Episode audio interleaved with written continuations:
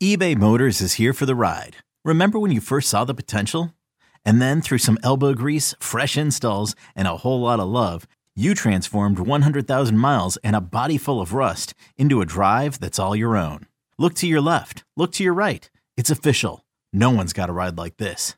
There's nothing else that sounds like, feels like, or looks like the set of wheels in your garage. With over 122 million parts, you can make sure your number one ride or die stays running smoothly. So there's no limit to how far you can take it. Brake kits, turbochargers, engines, exhaust kits, roof racks, LED headlights, bumpers, whatever your baby needs, eBay Motors has it. And with eBay Guaranteed Fit, it's guaranteed to fit your ride the first time, every time, or your money back. Plus, at these prices, well, you're burning rubber, not cash. Keep your ride or die alive at ebaymotors.com. Eligible items only. Exclusions apply. What's gonna happen tonight? What's gonna happen? We're gonna whoop their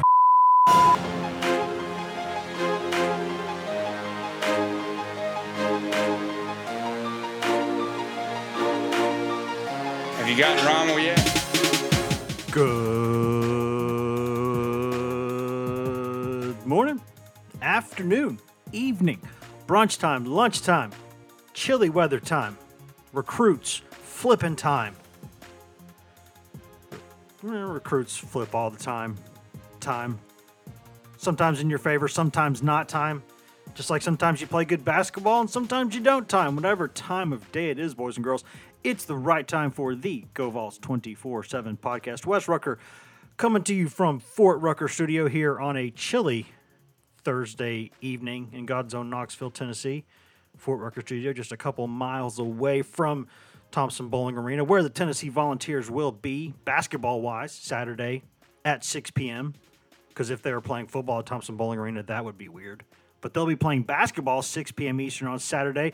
The 24th ranked Vols hosting 13th ranked LSU in what Kennedy Chandler calls a revenge game. So lots to talk about on that front. Uh, Tennessee got the win midweek over Vanderbilt at Vandy, if you want to call it that. It was a win. You can definitely call it a win. wasn't a beautiful game, but plenty to discuss about basketball. Also, a little bit to discuss about football.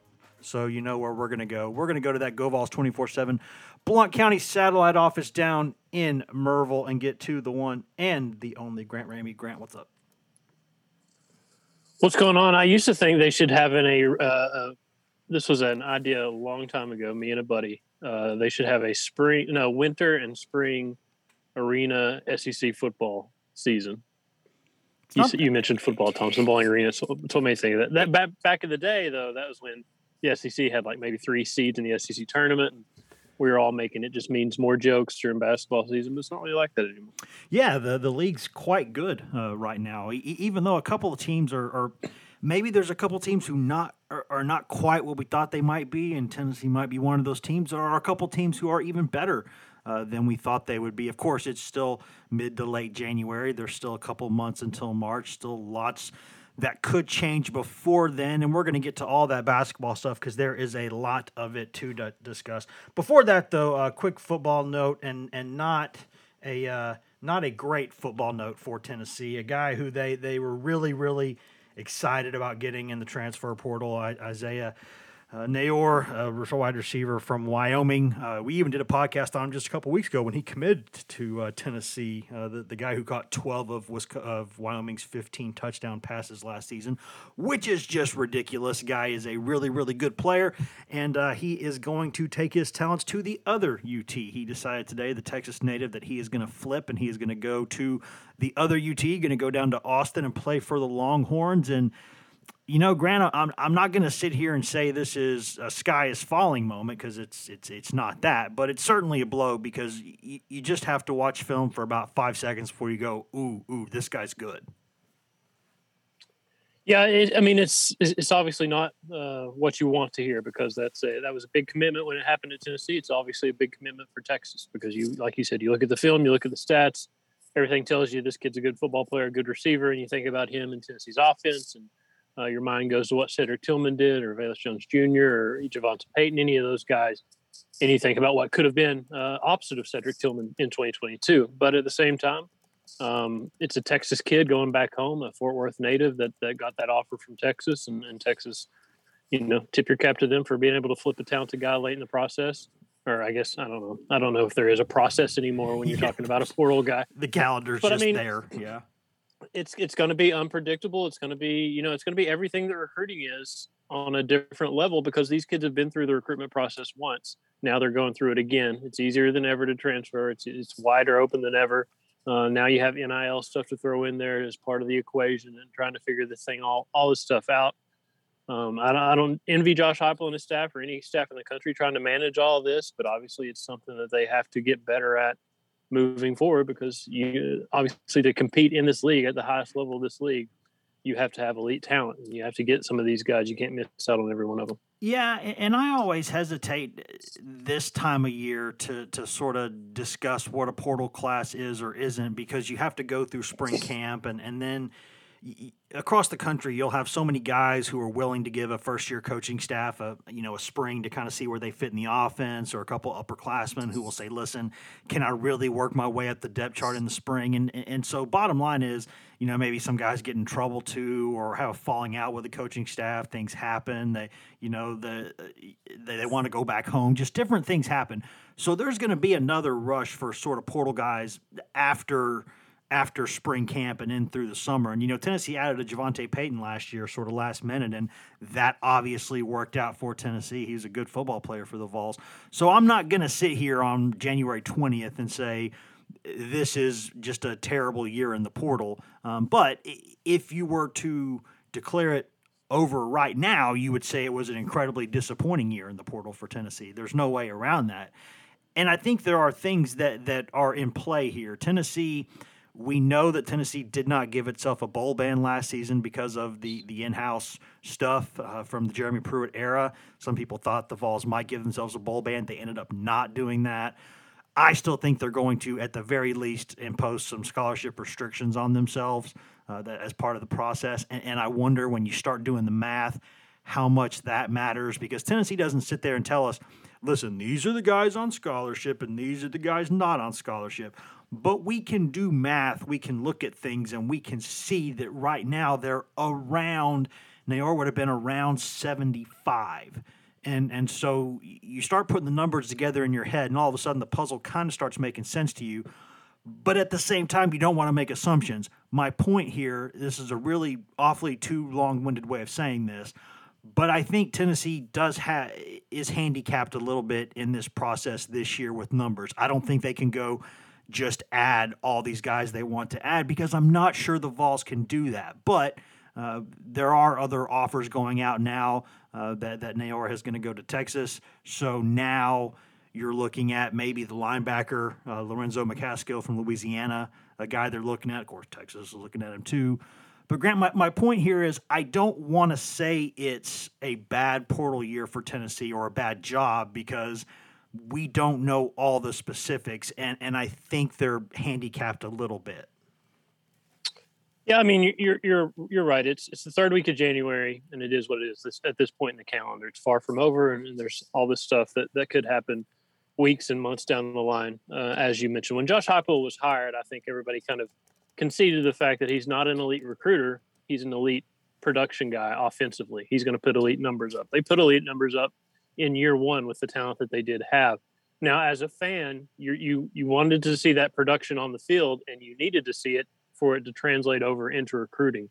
Like this is this is who me and my staff are, not only as human beings, but here's what we can do with these guys in this offense and put up these kind of numbers against SEC defenses. They did that part. Now, as a fan, you want to start seeing it translate into recruiting, and, and maybe that increases uh, in the future. Uh, but you know that can't happen quickly enough because you're trying to stockpile as much talent as you can, regardless of of what the scholarship numbers are, what that situation is going forward. So losing him hurts because you, you're thinking if I'm a marginal kind of a, a receiver on the margins a little bit with with a lot of talent, somebody in that portal that's looking to take that step up, man, Tennessee would be a great place to do yeah, it because one of the top five or ten offenses in the country, a Heisman candidate coming Right. back at quarterback. There's all sorts of reasons. Right, but I mean, with him being from Texas, it makes sense. Outside of that, it's hard to make sense of it because Texas is in a very similar spot that Tennessee's in. Uh, fir- just finished the first year under a first year head coach, just trying to get back, you know, always trying to get back to what it was, always kind of in that building process or rebuilding process.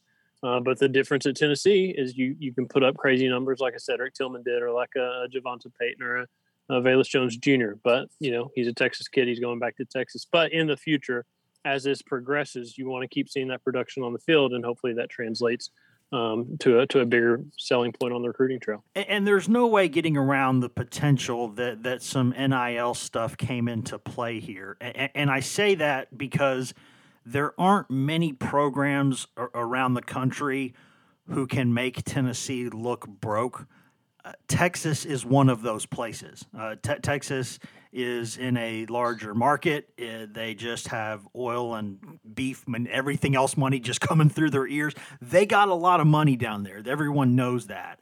And, and they can take advantage of certain things that maybe Tennessee normally would have an advantage over people, maybe not in this case. So there's there's lots of, of, of reasons why this thing went you know didn't go the way Tennessee wanted it to. I don't know I don't know if we'll ever know the full story.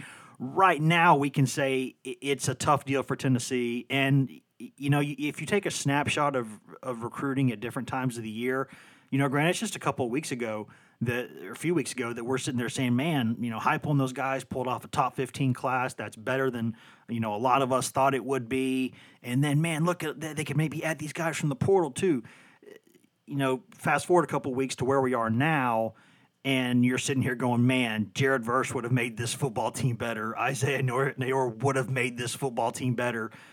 And they didn't get those guys. And, and right now they're sitting there with Mincey, the lineman from Florida, who might be more of a multi year project anyway.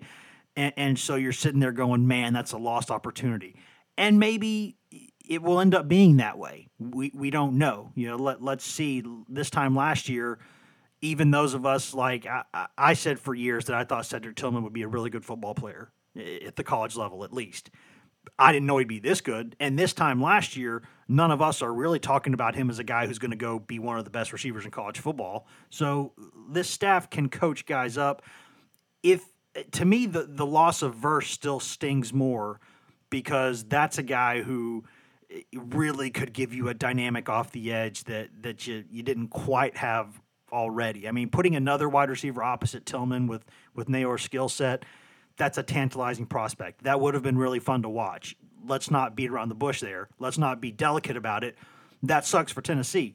I still think I just have I have a lot of faith in these guys as offensive football coaches, the system they play, the way they plug guys in. I wouldn't be as concerned eh, about this being an offensive guy because I think they can they can paper over some things there. Like if this had been, even if this had been like a dynamic running back, I, I would have thought it was more disappointing um, than it than it ended up being this way.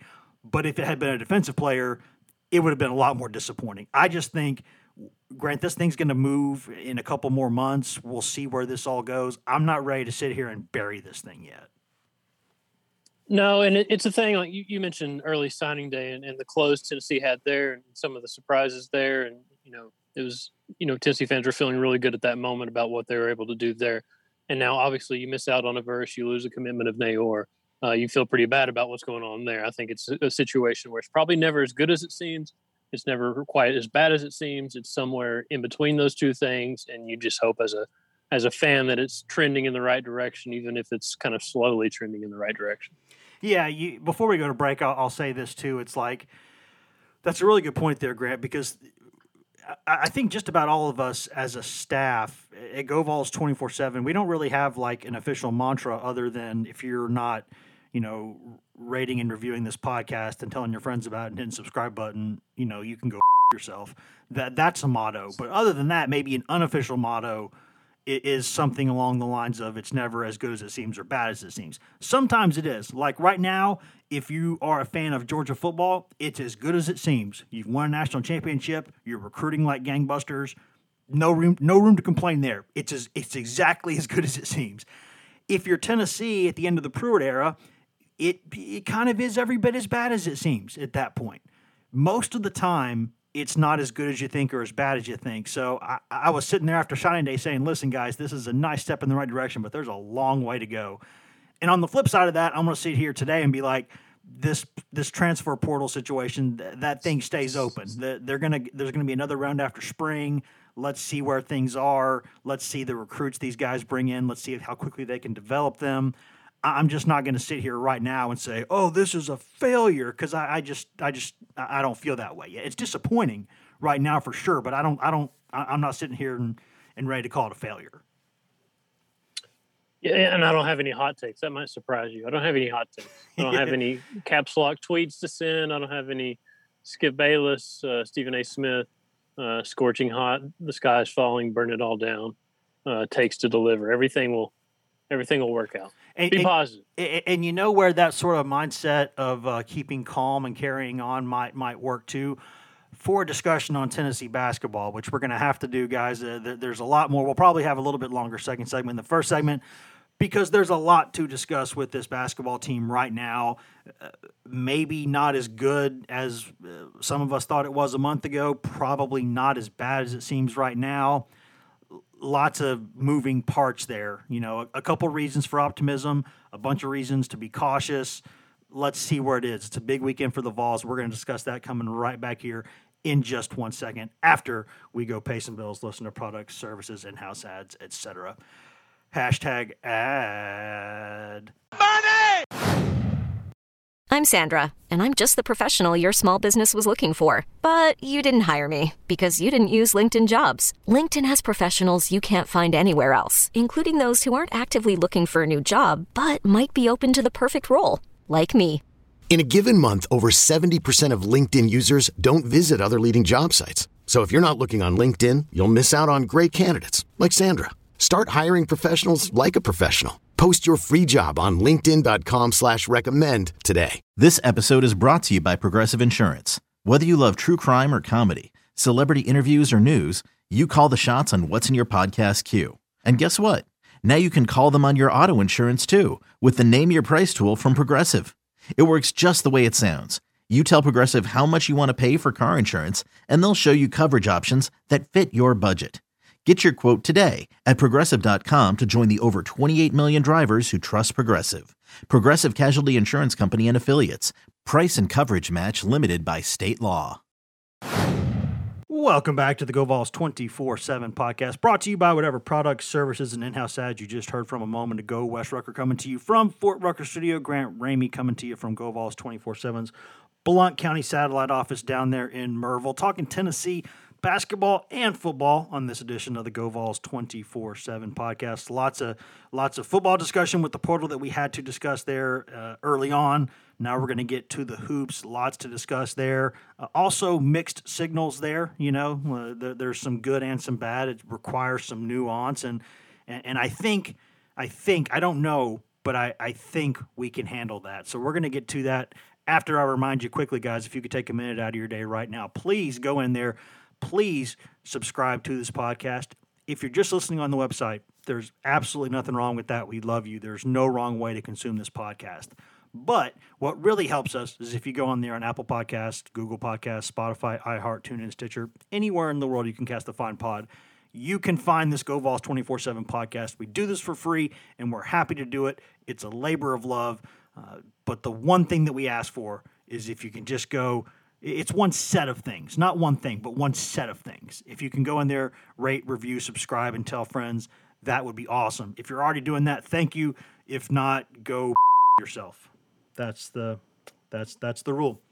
And now you've been told the rules, and now you know what's up. Grant Tennessee basketball went to Memorial Gymnasium, and and I on on Tuesday night, late night, 9 p.m. Eastern tip, your favorite your favorite tip time, and I just it's still hard for me to believe because you know I'm old, right? I've been covering Tennessee basketball for for a long time, uh, and I've seen Tennessee have a lot of frustrating nights in that building, and Tennessee winning nine consecutive in that building.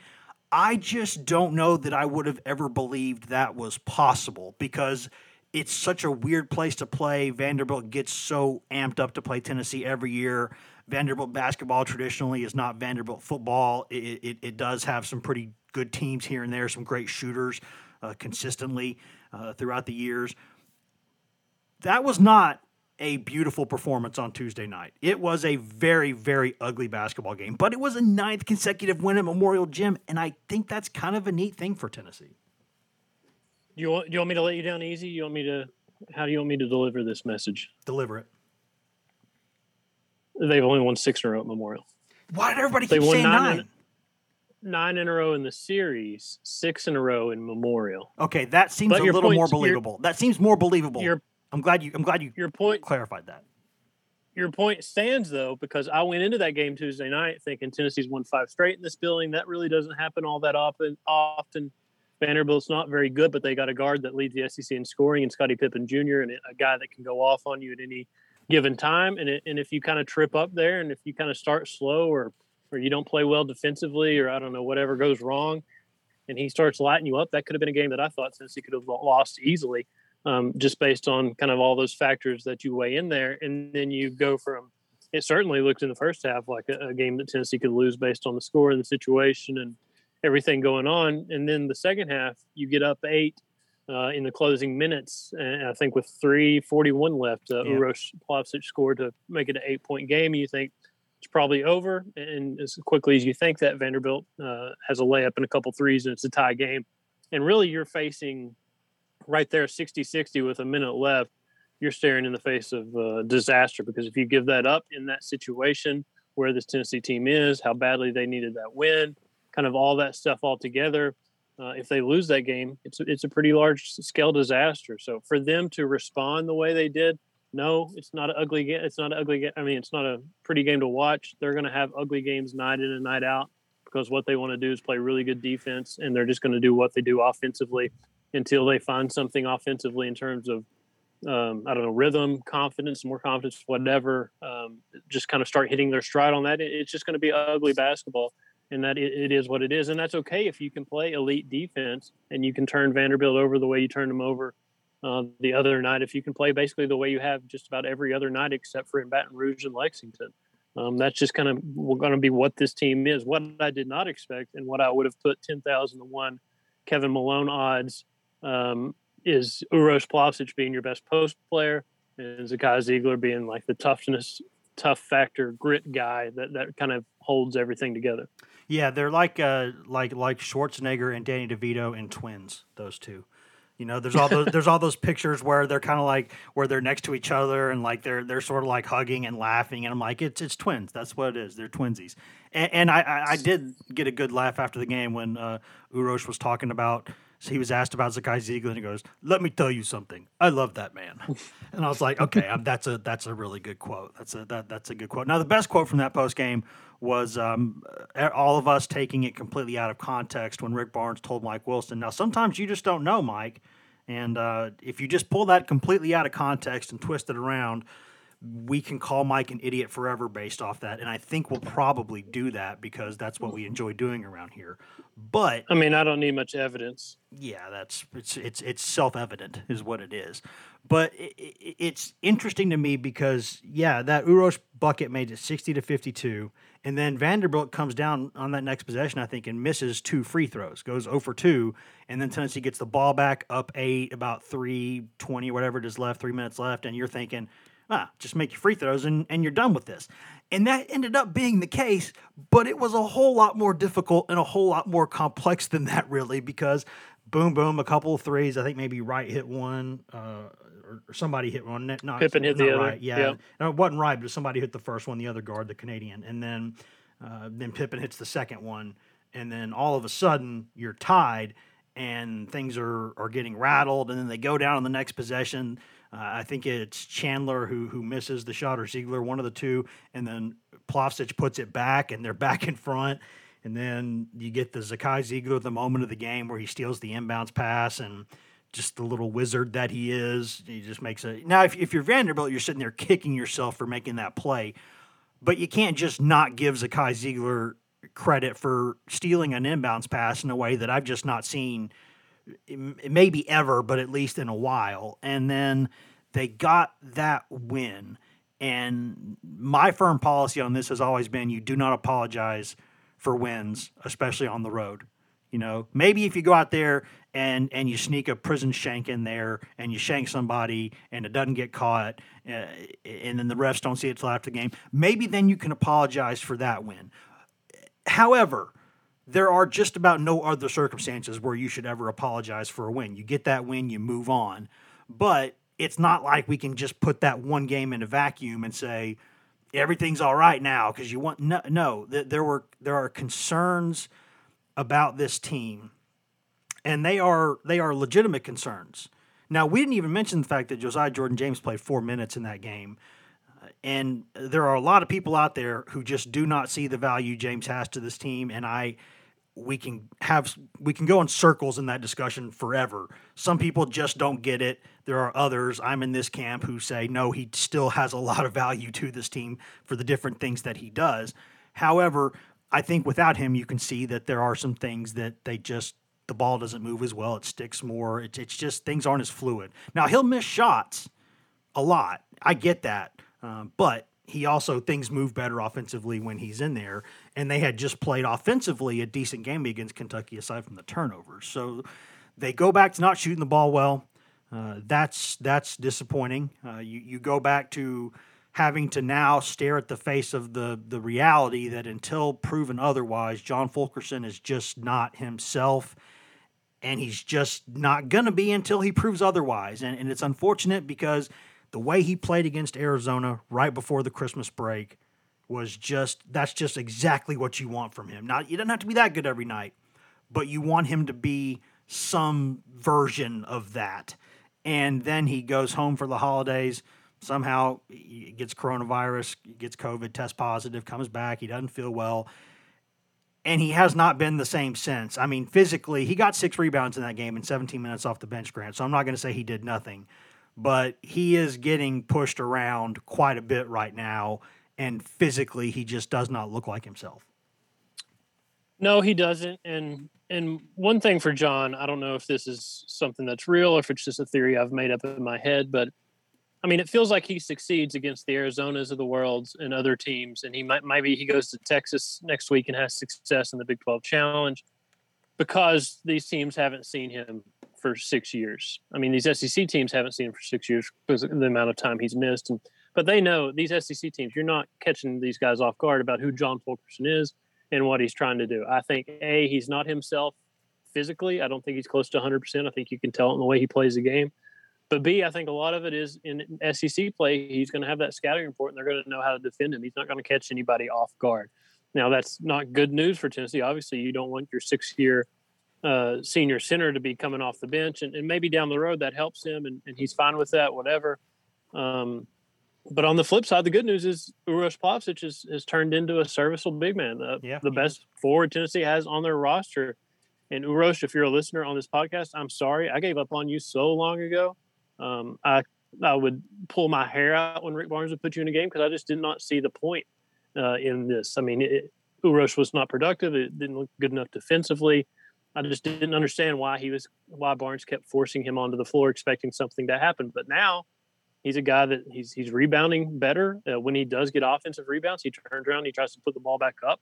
Which before uh, in in a past life, it drove me insane when he would get the yes. ball near the rim and throw God, it back out to was, the perimeter. It was obnoxious because you're so tall. And now he looks. There's a little bit more.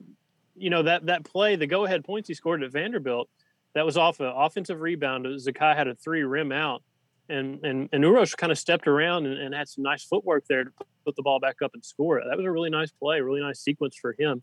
And there's a few of those. That little jump hook he has in the paint's nice too. Mm-hmm. Um, and and you know Rick Barnes talked about after the game how his defense is improving, and and when he's not fatigued, he's a pretty good defender. So um, I, I, you know I never would have thought that was going to happen at some point. I don't know if it's going to continue to happen if if builds on this from here. So yeah, it's it's it sucks to see Fulkerson struggle and, and be in the spot that he's in. But on the flip side, Uros Uros Plavsic is you know there's no mistake in why he's taking those minutes.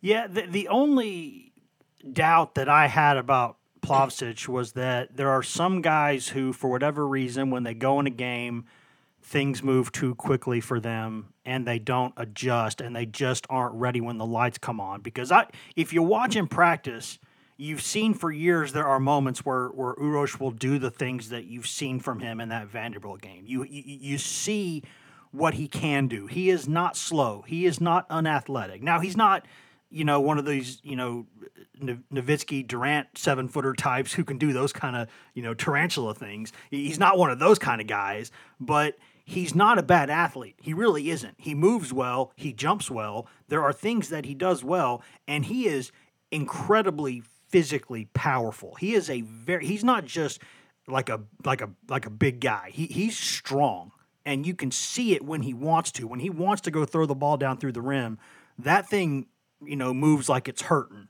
Uh, and but he just would go in games and he'd lay the ball up or he'd try to. He wouldn't go as hard as he was supposed to, and and he he just never quite seemed to understand what he should be doing, or he he got too caught up in the moment and things just were moving too quickly for him. Maybe now things are finally starting to a little bit go into a place where he can do. Now, I don't think he's still a guy who's going to look like good in every game. I, I just don't, because there are going to be games that are just bad matchups for him. I, I think uh, some of these teams that, that play a smaller brand of basketball, you know, uh, as athletic as I think he is for his size, he still is his size, and he's not going to go out there on the perimeter and guard some of these mobile fives, you know, the, the way you need to. That's where you still need a, you know, Nkamhoua Fulkerson you know, even maybe a Huntley Hatfield, one of those types. And we can't not mention Huntley Hatfield because he looked so good at times late in that Kentucky game. And then he goes out there against Vanderbilt and he struggles again. And it just shows you he's just not ready to be consistent. I would still keep throwing him out there because you need to see if he can do it because there are games where he will be able to do it and you're going to need that. But when I put all of that together, Grant, what I still keep coming back to is I think it's fair to say that there were some of us, and I'll add myself in this group, put the ceiling on this team too high. And and, and I, I don't know that I'm a thousand percent ready to say that, but I'm really close to, to saying, yeah, okay. I'll always believe last season's team ceiling where it was where it should have been. I, I, I cannot concede defeat on that. They had the, the pieces. This season, I don't. There's something about the composition that's just not quite maybe what I thought it could be, and maybe that's Fulkerson's health that's done that. Maybe that's, but but there's just it's still not as good as the sum of the parts, and I think that gives you frustration now. But it's also a reason to keep watching because it, it still could get a good bit better. I, I'm not. It's really frustrating right now and I think what they've got to figure out, Grant, is what we've talked about for the longest time, which is if you've got 10 or 12 guys on your team, or, you know, whatever, 13 scholarship guys, you only know what you're going to get every day out of two of them. There's 11 that you don't know. That's probably more on you as a coaching staff than it is exactly on those players. They got to figure out who they are, what they are, and who's going to do what. Right. Well, last season, watching that team last season, I think that kind of forever spooked me into thinking it doesn't matter what kind of talent you have on roster. It doesn't matter, you know, what kind of work you did in the portal or who you added, what kind of five star talent you have. You still need to see what that team looks like on the floor and how they play together and what's going on and, and the situational stuff around the team or around the, you know, the country, whatever landscape of college basketball in that year. Um, obviously, 2020 was very different. Uh, 2021 um, and but I going into this season, I still had those same questions about this team. Like they they've got a lot of talent, there's a lot of stuff there, but I still want to see them what they look like on the floor. And if you did have a really high opinion of this team, it was probably because you thought Kennedy Chandler is going to be a lottery pick. It's probably because you thought John Fulkerson, Fulkerson is going to look like his old self. Um, you probably thought Josiah James is going to take the next step. You probably thought, you know, Olivier Nkamhoua would take a huge step forward. All those, you know, you had a bunch of questions you needed answered. Well, right now, you know, Kennedy's not been a lottery pick. He hasn't played, you know, jaw dropping basketball since Colorado. No, he hasn't. Um, he has his moments and he, he flashes some stuff, but I mean, he's probably, he might be a first round pick right now, but he's, he's not a lottery pick, uh, according to most, you know, mock drafts. Um, Fulkerson, he was himself at times, but what we've seen since he had COVID is he's back to that version of himself from last season. Olivier is up and down. Uh, Josiah is up and down. Um, there's just, there's just not a lot of consistency. There's some nice surprises like Uros, like Zakai Zeigler, finding him late in the process and all he's given you. Um, there's also you just kind of question the toughness of this team or the confidence of this team. Uh, Justin Powell, you you you thought he was going to come in and have to shoot a lot more than he has at times. He's shown a little bit of progress the last couple of times out, but still, the snapshot of this is it's the third week of January. and they've played one of the best schedules in the country. All five losses, or not all five, four of the five losses are against currently ranked AP teams, uh, AP top 25 teams. Uh, I think the average KenPom rating of their five losses is like 9.4. I mean, there's a reason they have a net ranking of 13 right now and yes. KenPom rating of 15 because they played an insanely front loaded schedule. I mean, the first three conference games were at Alabama, at LSU, two places Tennessee struggles win, and at Kentucky, where Tennessee's had success, but you're not going to have success there every single year.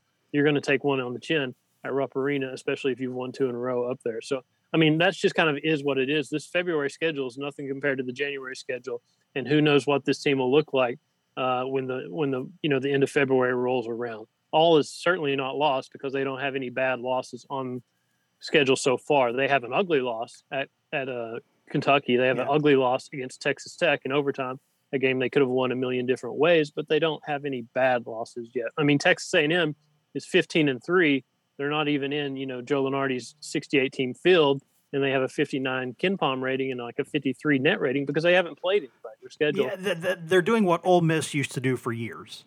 Basically, has been so poor. So you know, the SEC set up a lot of really good matchups for Tennessee early on. Alabama, LSU, Kentucky on the road. You know, and and at some point you you can point to those and say those aren't bad losses because those are good teams. But at some point you have to start beating those good teams because those are the teams you're going to face in March. Uh, four of their losses, I think, are against teams seeded number four or higher in the NCAA tournament projection right now for Lunardi. So I mean that speaks to the volume or to the level of competition. Now, at some point, you have to win some of those games. You have to beat a LSU on Saturday. You have to, you know, Kentucky at home. You need to win some of those big um, opponent games moving forward because those are the teams you're going to play in March. But right now, the sky is not falling. This could still be a second weekend team in the NCAA tournament. This could still could be who knows what by the end of February and, and March, the time the postseason gets here. Yeah. Now, it obviously starts with coaching, and I think anyone who who denies that is just missing the mark. Because I, I'm a guy who puts probably more on players than most, but I will still acknowledge that it begins with the coaches. These are the ones paid all the money. These are the ones who assemble the rosters. And it was good, at least on Monday, I think it was, where Barnes came out and he did that thing that he doesn't always do, which he said, you know, it starts with me. Um, now, it may have been after the Kentucky game that he said that. It was one. It was sometime either Saturday or Monday where he came out and said what he doesn't, always saying that what some of us would really like to hear him say when things don't go well, it starts with me. So it does that, and, and I will not put any of this and, and say that, that it doesn't begin with, with Barnes. But but I will say the reason why this team isn't what I thought it could be right now, I'll just I'll give you I'll give you three three reasons uh, in seven words. John Fulkerson, Josiah Jordan James, Victor Bailey. Uh, those three guys have not been remotely what I think they should be. Uh, now, maybe physically with Fulkerson, he can get a pass there. James, maybe that was optimistic hoping. I, I still think he works so hard and he's got so much talent that there's there's there's hope there. And I, I think I think he should be okay to come back relatively soon. I'm not really worried about any long term thing with him. Now I might be wrong there, Grant. We'll see. But and, and then with Bailey, there there's just it's just hard to explain just sort of how just there, there's been no progression. You know, he's still the same guy, which is he might go hit a bunch of shots and then he might go miss a bunch of shots, and it's it's just frustrating. Maybe on a team that that didn't play for such high stakes and he had a little bit more rope to play with, maybe he would figure some things out by by playing more. I, I don't know, but but he's not really a factor at all right now, and and and so th- those are the reasons in in my mind, um, and that brings me to the point of this weekend because any three of those guys coming back and, and playing like themselves would be nice because this weekend you have got a game against a program that consistently gives you fits. You get another chance at LSU. Now, grant that game for everything that happened in Baton Rouge for, for a majority of that game, Tennessee still cuts it to a five point game with three minutes to go, and I believe has the basketball with that five point deficit. So, Tennessee, it was a nightmare but Tennessee was right there in that game in the PMAC. So the thought that, that Tennessee would just get physically annihilated by this team in Thompson-Boling, I don't I don't know if I see that that happening necessarily. But it is a program with Will Wade, who comically is still there, and but his teams, the way they play, that athleticism, crashing the glass, doing the things they do, the way he works officials, just a lot of the things they do. Tennessee gets frustrated a lot against LSU, and, and it, it leads to bad performances. LSU and Auburn and Alabama, really, those, those three just give Tennessee a hard time. They just do. And, and so LSU's a little banged up right now. Days didn't play in the loss at Bama over the weekend. They had another guy get nicked up during the game. Maybe they're a little dinged up right now, too. But uh, this is a big opportunity for Tennessee. Surviving against Vanderbilt sets the stage for putting things back on track with a win against LSU. But they they really need to win this game, Grant. They do because it could be such a uh, momentum changer. Because you're right, it, it was a five point game with I think under I think it was at the under four timeout in the second half, and Tennessee had possession. And a few minutes earlier, it had been a 20 point game and Tennessee was getting run out of the gym, and, and everything LSU was running downhill, and, and Tari Eason had that big dunk on Olivier Nkamhoua, and you know everything was that could go wrong in that moment for Tennessee was going wrong, and and that's just kind of the way LSU plays, uh, kind of this us against the world mentality. I mean, yeah. Will Wade obviously kind of had that mentality when he took on the NCAA, and you're right, he's still there, and he kind of dared them to do something about, it, and they haven't done anything about it, and they just go about their business like it's us against the world and they don't care who you are, they don't care who you got. They just know who they are, who they got, how they play, and they're going to impose their will and play their style and do their thing. And I think Tennessee, this Tennessee team, could go a long way towards having that same mentality. That would help them a ton if they uh, had that kind of confidence and had that kind of if they knew who they were. Right, they got to figure that out. And this is one of those games where if you can if you can win this game, if you can have a really good day in your home gym, then you can go a long way towards figuring that out. And and uh, I don't know. It's it's just they've had their number, but yeah, at some point you've got to start winning these games and and and getting some, getting an Arizona game under your belt. I mean, Arizona's up to number three in the AP top twenty-five. Still, Tennessee's the only loss they have on record as of this recording. I mean, you, you need more of those wins. You're not going to win them every single time out, but you need them now. And if you could do it against an LSU and against a Will Wade, a team and a coach that's had your number for the years that he's had it, um, that could help you kind of turn around what's it's it's not a slide, but it's it's been a rough patch these last few weeks trying to get through the schedule. Yeah, and, and, we know that that listen, Tennessee, as long as the Vols don't fall on their face right now, the hay's in the barn in terms of getting into the postseason. They they're they've done the work. Their their net rating and everything is right where you, you like it to be. Tennessee would have to really really come off the rails to to not be involved. However, you would like to position yourself to be in a chance to do something then because in the end of the day you're going to get hot in the tournament or you're not and that, that's just how it is. But you know if you're tennessee if you can get you know a double bye for the sec tournament that's a huge deal. You know if you can get a higher seating for the ncaa tournament that's a big deal gives you games closer to home gives you games you know against better opponents necessary usually for you for you to beat. There's a lot of things that you know, just being in the postseason is not what Tennessee's paying for. It's not what Tennessee's recruited for. It's about jostling for position to get in there and then doing something when you get there. So no matter what happens the next couple months, if they get in the tournament and they go on a heater, this is going to be remembered for the right reasons. Like that, there was that Cuonzo Martin season where they go to the Sweet 16 despite being an unbelievably frustrating season in so many ways, but they got hot at the right time and they got there. And then they have those other seasons where they've gone in as high seeds and they've been bounced. So this is a whole lot of dancing to get to a part where it really matters, but you'd like to, you know, position yourself before you go on the dance floor. You know, you'd like to you'd like to take a shower, get get your stuff together, you know, get your hair right, you know, get smelling good before you go out there on the dance floor with everybody, right? You, you got to get your work done, and they got a lot to do there. And I wonder just how much how much more they they will do because I know what they can do, but I don't know if they're going to do it, and and we have to wait and see. Here's what they can't do: um, if they're going to be this offensive team and they're going to rely on their defense and, and they're going to play ugly basketball games uh, night in and night out and try to win by scoring 68 and only giving up 60. You can't turn the ball over 20 times uh, like you did at Kentucky and, and give Kentucky 32 points. I mean, there was a stretch there the the three games Kentucky I can't remember the two before that South Carolina and LSU or Ole Miss and LSU the opponent had scored like 30% or 29% of its points off of Tennessee turnovers. Yeah. And Tennessee turn- was averaging going into the um, the Vanderbilt game the other night, averaging 16 a, a, game in SEC play. I mean, you just can't do that because you're you're you're handing the other team transition points because other teams score in transition much better than this Tennessee team does for whatever reason. It boggles my mind. Even, with, even with the three point guard lineup, it doesn't it doesn't score as why, well. Why Kennedy Chandler, you know, dribbles into a, a turnover um, when he's leading the break? Um, but yeah, it, it's January twentieth. There's so much basketball ahead of this team.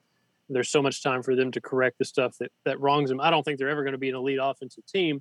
They could look a lot cleaner and a lot more confident on that end, and, and some guys could consistently help them more.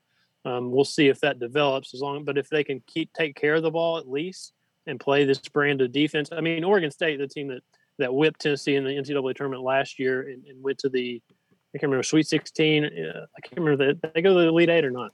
I think they went to the Elite Eight and then lost, but I know they got definitely got to the second weekend. I mean, they lost at home by 10 to Stanford last January. Uh, they lost by 34 at home to Arizona in last January.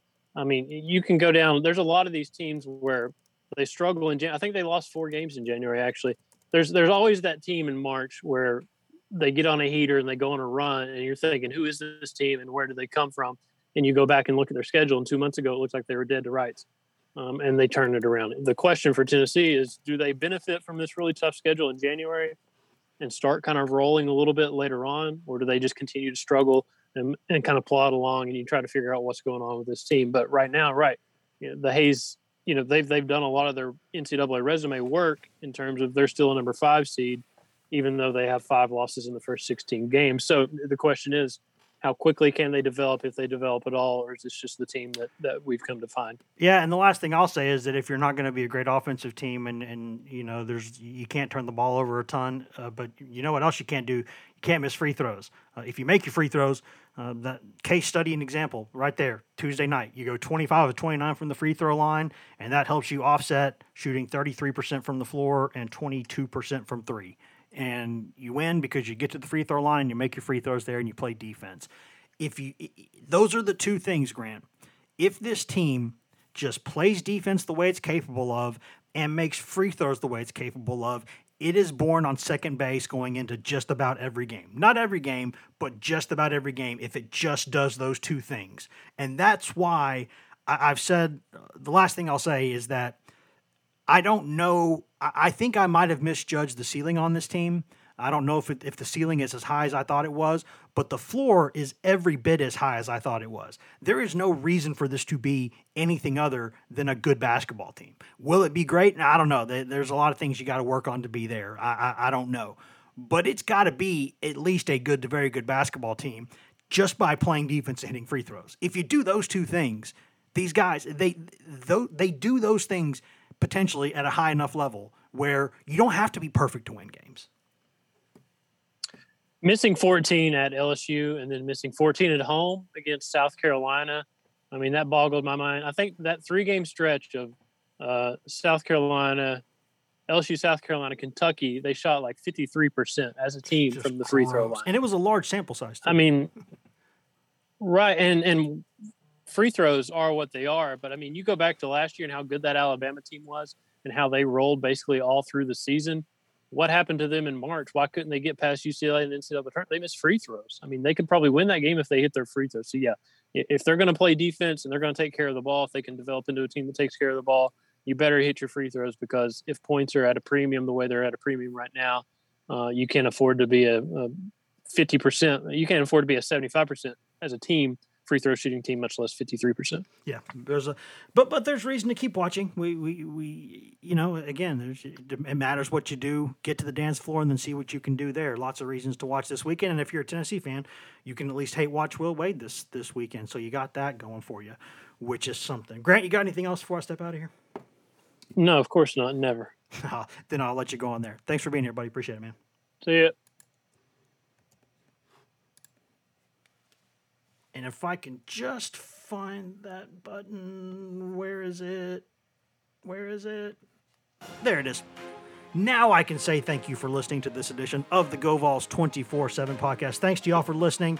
Uh, really, really, really do appreciate it as always. You can find all of us on social media. I'm Wes Rucker 24 7 on Twitter. Grant Ramey is Grant Ramey on Twitter. Patrick Brown is P Brown 24 7 on Twitter. And Ryan Callahan is Ryan Callahan 24 7 on Twitter. If you want just Tennessee news in your feed, nothing else, you can get that at twitter.com slash GoVols 24 7. You can also go to facebook.com slash GoVols 24 7. We got tons of stuff on that website all day, every day. But if you want that best, most delicious, sparkling, clear, delicious East Tennessee Smoky Mountain spring water right from the tap. Go get that at 24 GoVols247.com. I messed it up. Go get that at GoVols247.com, the best site on all of Al Gore's internet to get coverage of Tennessee football, football recruiting, basketball, basketball recruiting, Tennessee baseball. Those guys kicking up pretty soon here. Lots of stuff to discuss there. Uh, Lady Vols coverage all year long with Maria Cornelius, who does an excellent job covering all things Lady Vols for us, and top five Again, welcome back to the top five Lady Vols. Got lots to discuss about that really promising team with Maria all day, every day at GoVols247.com. We got two forums running around the clock, the checkerboard and the summit, where you can go 24 hours a day, seven days a week, any time of day.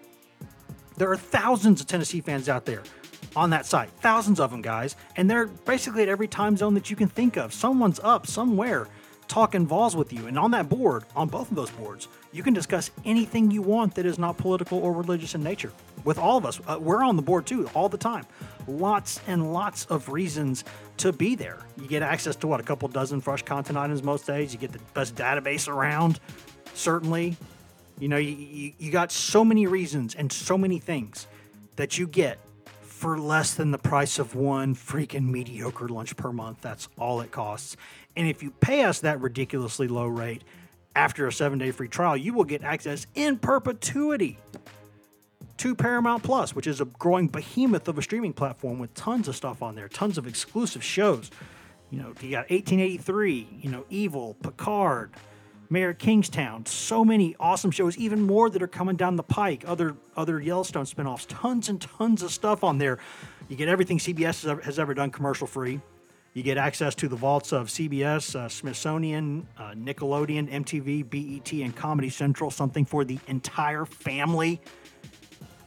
You get fresh movies, Hollywood movies, you get classic movies, you get new movies, you get live sports, including Vols, SEC, NFL, PGA Tour, Europa League, UEFA Champions League, more importantly, Serie A, World Cup qualifiers, so many things on there. It's it's a it's a huge value that we give you for free, ad free. You can't beat that deal. We're giving you several hundred dollars worth of stuff for like a hundred bucks a year plus change. That's all it costs. Go do that right now. If nothing else, you should hear from us uh, by Monday. Uh, so until then, guys, unless there's big breaking news before then. So be good to each other. Be safe out there. You know, be safe and just have basic human empathy, dignity. Have empathy. See ya.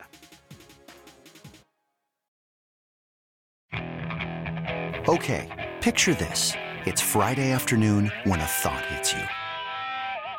I can waste another weekend doing the same old whatever, or I can conquer it. I can hop into my all new Hyundai Santa Fe and hit the road. Any road. The steeper, the better.